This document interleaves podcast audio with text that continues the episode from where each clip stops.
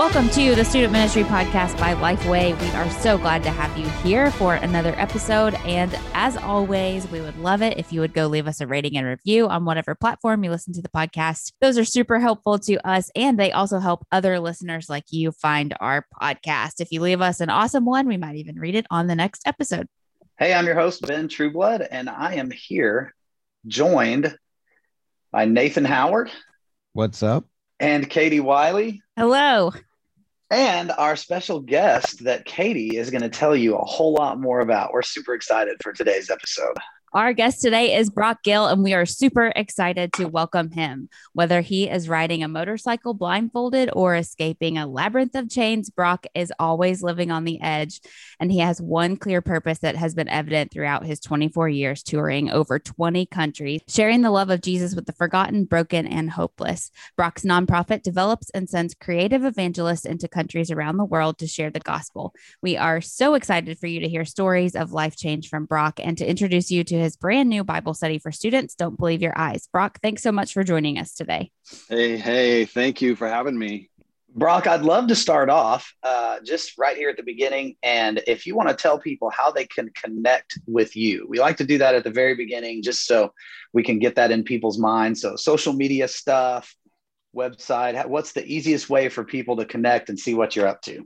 Yeah, I mean, on the daily, you've got that thing called Instagram that everybody seems to be uh, enjoying lately. But uh, uh, I mean, my website, brockgill.com. Of course, we have a lot of videos on YouTube and different things like that where people can kind of look and check out, watch some illusions, watch some adventure, all kinds of things out there. Cool. So, YouTube, Instagram, website, you guys go check out Brock's stuff.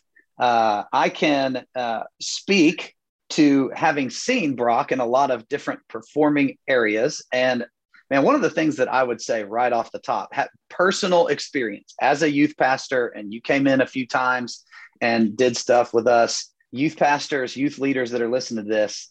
Brock is going to clearly articulate the gospel and give people an opportunity to respond every time he's with every time he's with folks. That's been my personal experience and I can I can vouch for that. And we love doing ministry with Brock for that reason. Like you're going to get an incredible show, and we'll talk about some magic stuff here in a minute. But I just want to affirm that right away that you have always been faithful to share the gospel in a clear, clear way and give people a chance to respond to that. And man, I'm really thankful that that's your heart and how you approach ministry.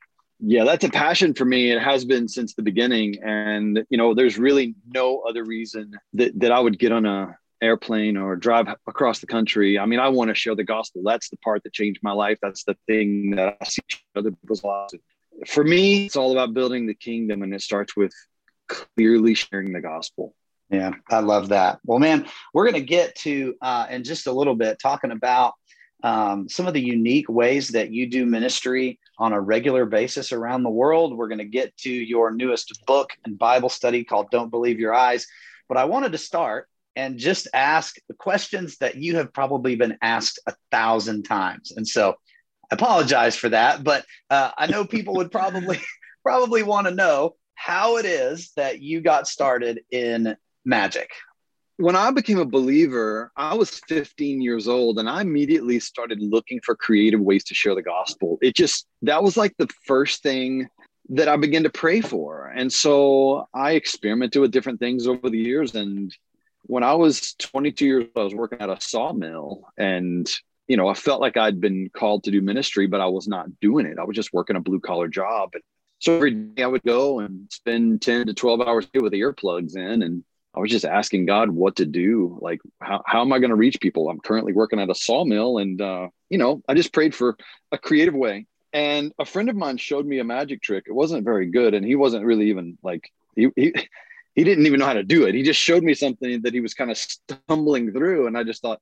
that's pretty neat, you know? And it just, it was one of those deals that it, it just, it, it lingered in my mind and i kept thinking as i was praying it kept coming to mind and i started realizing wait a minute god is speaking to me he's showing me something mm-hmm. and you know i began to pray for you know hours and hours and hours each week and for months this goes on and i was like i think god is asking me to learn how to do a magic show, as weird as that sounds. So I started kind of practicing. You know, I got some books and things, started learning sleight of hand. And after a few months, I quit my job. I was like, this is it. You know, I was fasting and I, I just, I'd clearly heard God.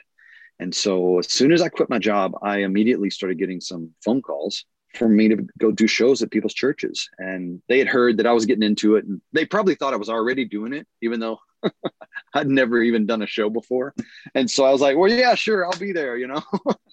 and so on the way to the first show, this is actually an interesting story. On my way to the first show, I take my roommate with me and he, he, uh, he and I are driving down the road and we see a guy on the side of the road on the interstate, I 49, and I think we were south of Shreveport, Louisiana and I see a guy juggling on the side of the interstate, and we're like, "What?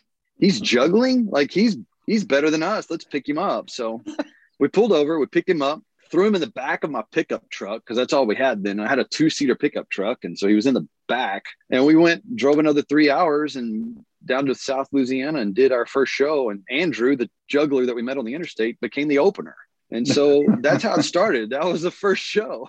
I love Andrew would come out. He would, yeah, he would do some things and then introduce me, and then I would go out there for the first time in front of people and do some some things, and and I I would, oh man, I don't know what to do next. Oh, let's hand it back to Andrew. It was awesome. So we got through the first show, and here we are. That's so cool, man. I uh, if people have been listening to the podcast for a while, they know that I am a magic interested person and uh, that I, I enjoy those kinds of things and books on the shelf here too and all that kind of stuff. But uh so you you went from that to now you know i've i've seen what you're what katie read about you. I've seen it in person the ride the motorcycle the, the dirt bike with the blindfold. And so you, the show has obviously progressed a long way from there i would uh what is one of your favorite things that you do whether it be stunt based or escape based or sleight of hand based is there a certain thing like that that you just love to do? I mean, I think sleight of hand is like my favorite to do sometimes because it's like a big payoff for something I've I've invested, you know, thousands and thousands of hours into to do something that is basically invisible. It's kind of a weird thing where like I'm showing you something that I'm really not showing you. Like mm. that's interesting to me but honestly at the probably at the end of the day i mean i love the stunts i love the like the big kind of interesting high adrenaline kind of things that bring you to the edge of your seat i really love that like the the hype the what am i trying to say like the the energy you know in the room is is really yeah. amazing but i think if if i had to land on like my absolute favorite thing that is it's connecting with people. And to mm. see people like laugh or kind of just like you know have their heart moved like whatever i'm doing on stage if we can get them there like that's my big win. That's my goal is i just want to see people just speechless uh, you know yeah. astonished and just get there to where they they've forgotten everything about life. The whole world doesn't they don't care about it anymore. They're right there in the middle of the moment you know and so there's a few different things that get us there and sometimes it changes but uh but yeah that's what i love to do man is get people really moved yeah well what's interesting about that is knowing you uh, and some of the other things that you do in ministry, that love of connecting with people really drives some of the things that people may not know about you. Like they may know you for traveling with the newsboys, and they may know you for the big s- stage shows and doing that kind of that kind of thing. But you also, uh, man, you go to remote parts of Alaska and you you have ministry that you've been doing for years in prisons down in South America.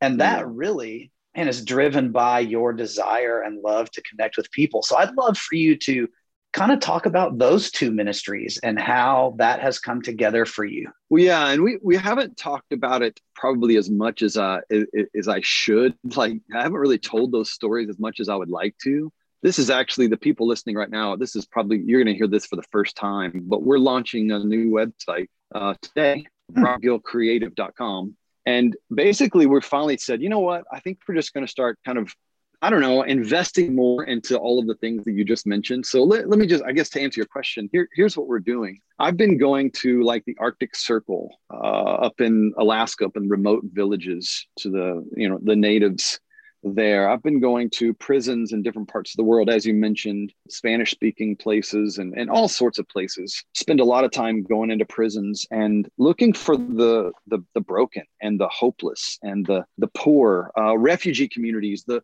you know there's there's millions of Muslim refugees exiting the Middle East, and we have ministry that's ongoing there. Matter of fact, um, even though I'm kind of stuck in the states uh, or have in, for the past year. We're continually wor- working in uh, in Greece, working with these Muslims. We're you know teaching English classes and we're giving out Bibles and we're you know we're starting a, a church that's happening in a like a, in a home there. I mean, there's ongoing ministry that we're doing. Um, I'll be back over there soon, but uh, it, it's it's amazing. I honestly don't know where to start because there's so much happening. But I think that my my passion is reaching those in a very like Matthew 25, 35 kind of context, like going to those that are in prison or that are, you know, the refugees that are completely broken or the poor that's completely uh, hopeless. They have no hope for a future. We do shows down in Nicaragua in the trash dump where there's people mm. living in the dump and they're the, everything they eat, everything they wear comes from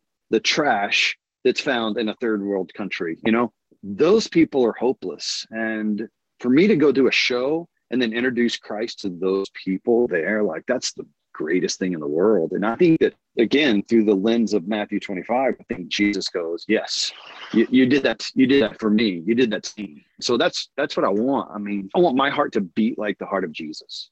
Is there any one story or two that stand out to you of a, a person that you've met in one of those places in Alaska or like you mentioned in Nicaragua that that when you think today about man I remember when we were right here doing this thing and this person was impacted.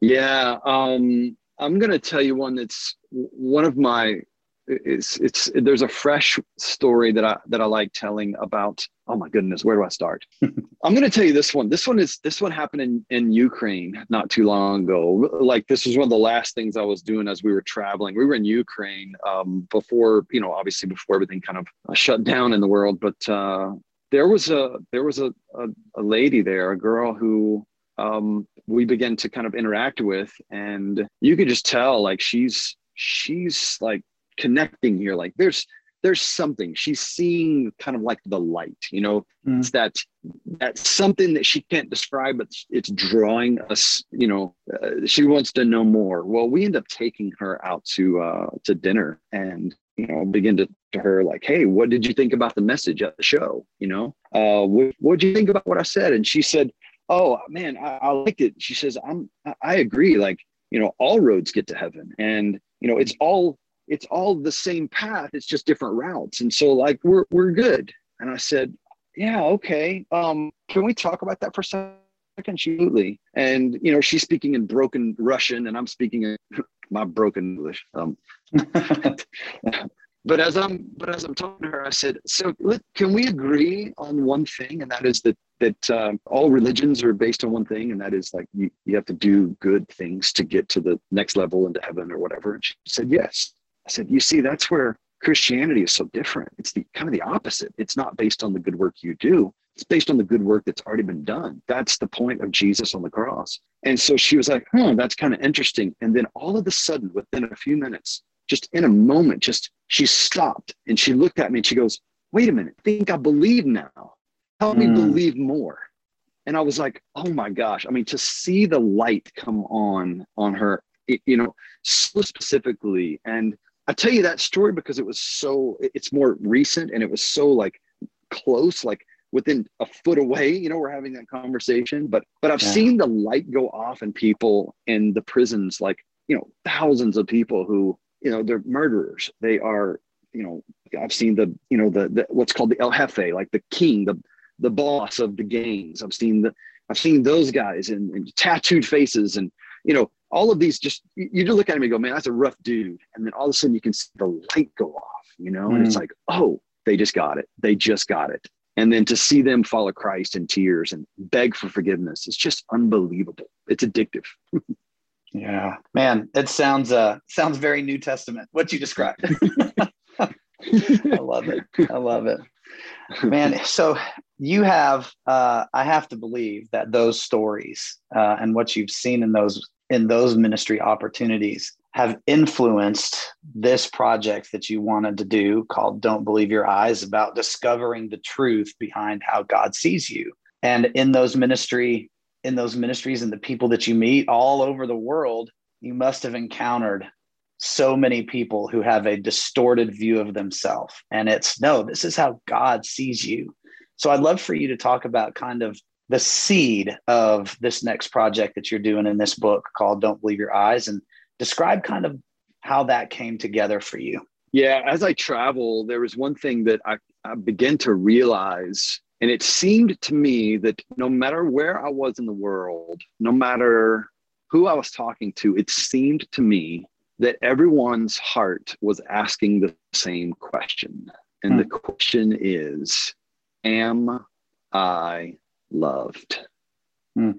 And you express a lot of different ways. Like in the prisons, that's that's a that's a uh, a lot of them just want to belong. They want to be accepted. You can see those guys in there. Uh, you can just really see that that that that their heart kind of coming out, that question coming out. And when I'm in like, uh, I was in the in Belize down in this place called um, Ghost Town. It's a place you they call it Ghost Town because you walk in, you generally don't walk out. I mean, it's, the, it's the, one of the murderous places in the whole world, and in this one little neighborhood. And we go in and we meet some of these guys, and and you can tell, man, like they they just want someone to accept them and to love them. And I think the heart is screaming for this ultimate love that only God can give, but it tries to fill that hole with love and acceptance and other things that people in the world can give. And you know, I've had uh, conversations with those who are all over the place when it comes to sexuality. And, you know, I had a, a, a person recently who followed,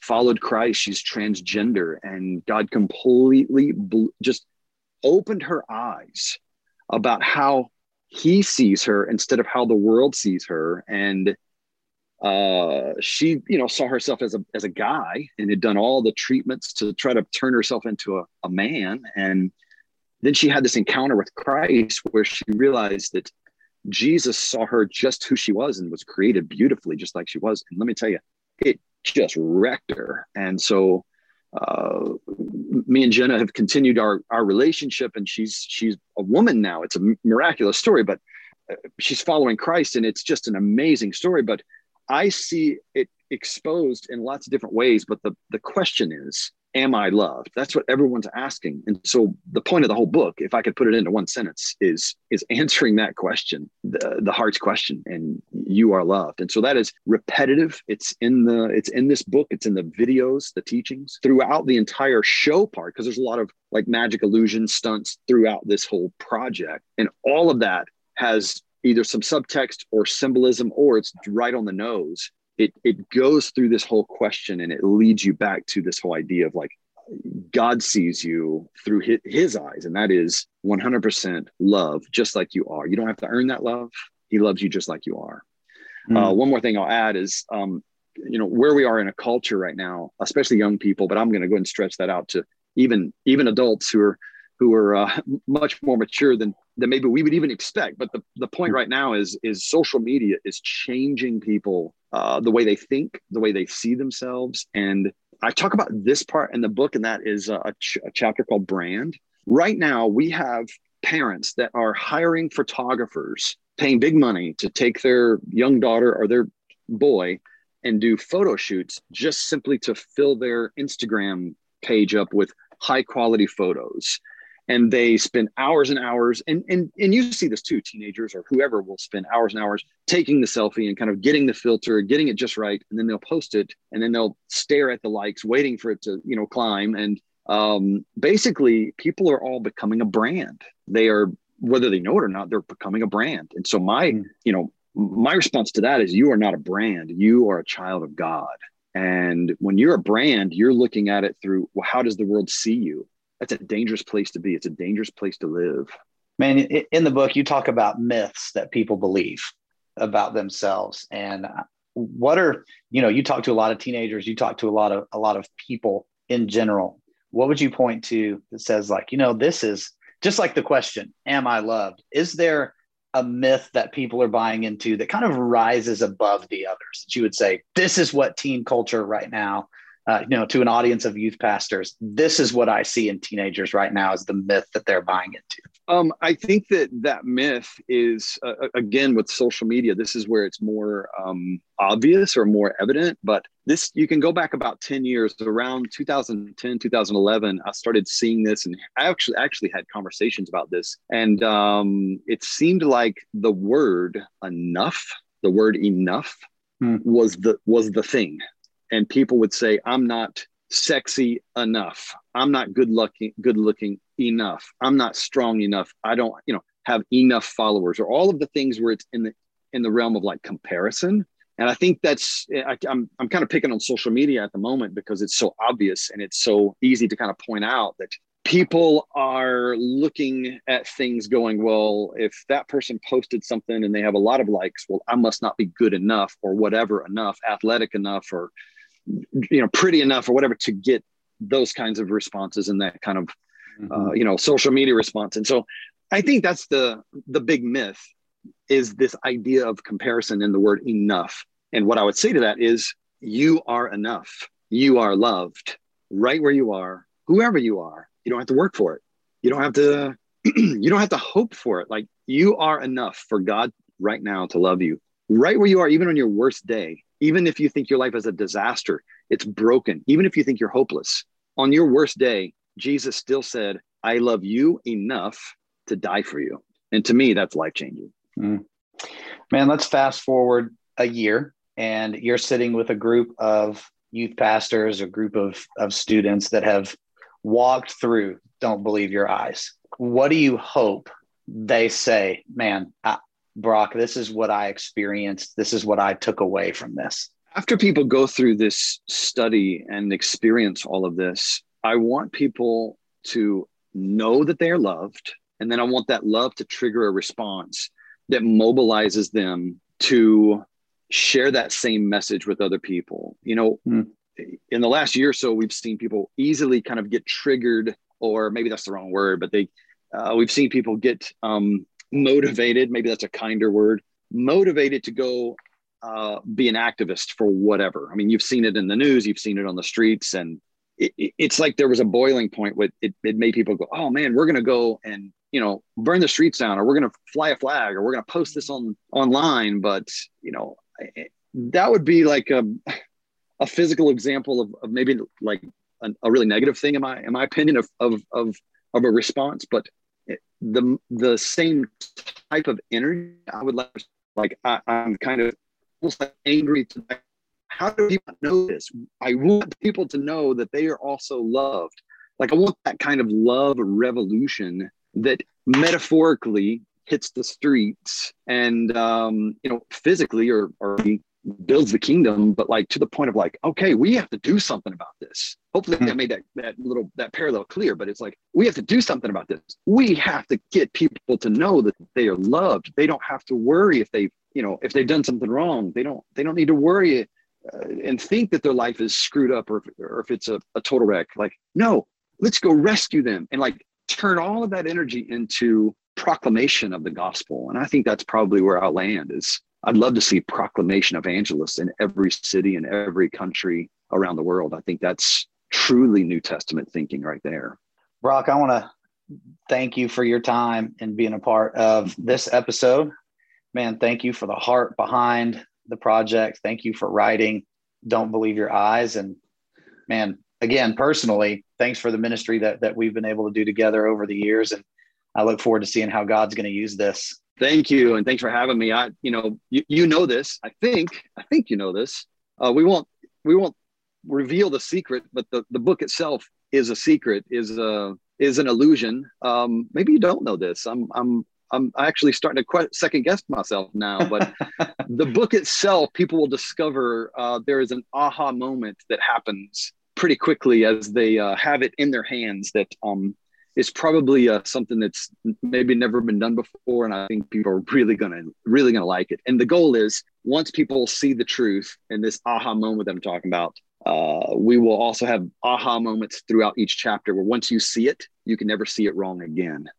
Well i don't I believe your not, eyes Yeah, I'm excited because that that's a great teaser, and I have not yet had a chance to physically hold the the book itself because we're we are okay. dispersed working from from everywhere. So I'm I'm super pumped. Well, to, uh, we've been keeping this secret for a long time, so I'm I actually hope that I wasn't wasn't ruining it for anyone. But this secret we've been literally sitting on for over a year, and so when people get the book in their hands and then read something, I'm not gonna, but but once they read the in the first few pages, they're they're they're gonna be there's gonna be a surprise. I'll put it that way. I love it. Well, go find the book, Don't Believe Your Eyes, and a Bible study from Brock Gill, and uh, you will enjoy this one. Brock does some video teaching as well as illusions and magic throughout as part of the experience. And I do want to say, like, this is going to be an experience that you go through with a group of teenagers, or uh, it's not just something that you guys will sit and read. It's going to be a a life changing thing for you, Brock. It was a joy to hear about the ministry that you have going on around the world. And it's always a joy to spend a little time with you. Thanks for being here today. Thanks a lot, guys. That was an awesome interview with Brock. And you can learn more about Don't Believe Your Eyes online at lifeway.com slash don't believe your eyes. This has been another episode of the Student Ministry Podcast. And give way clear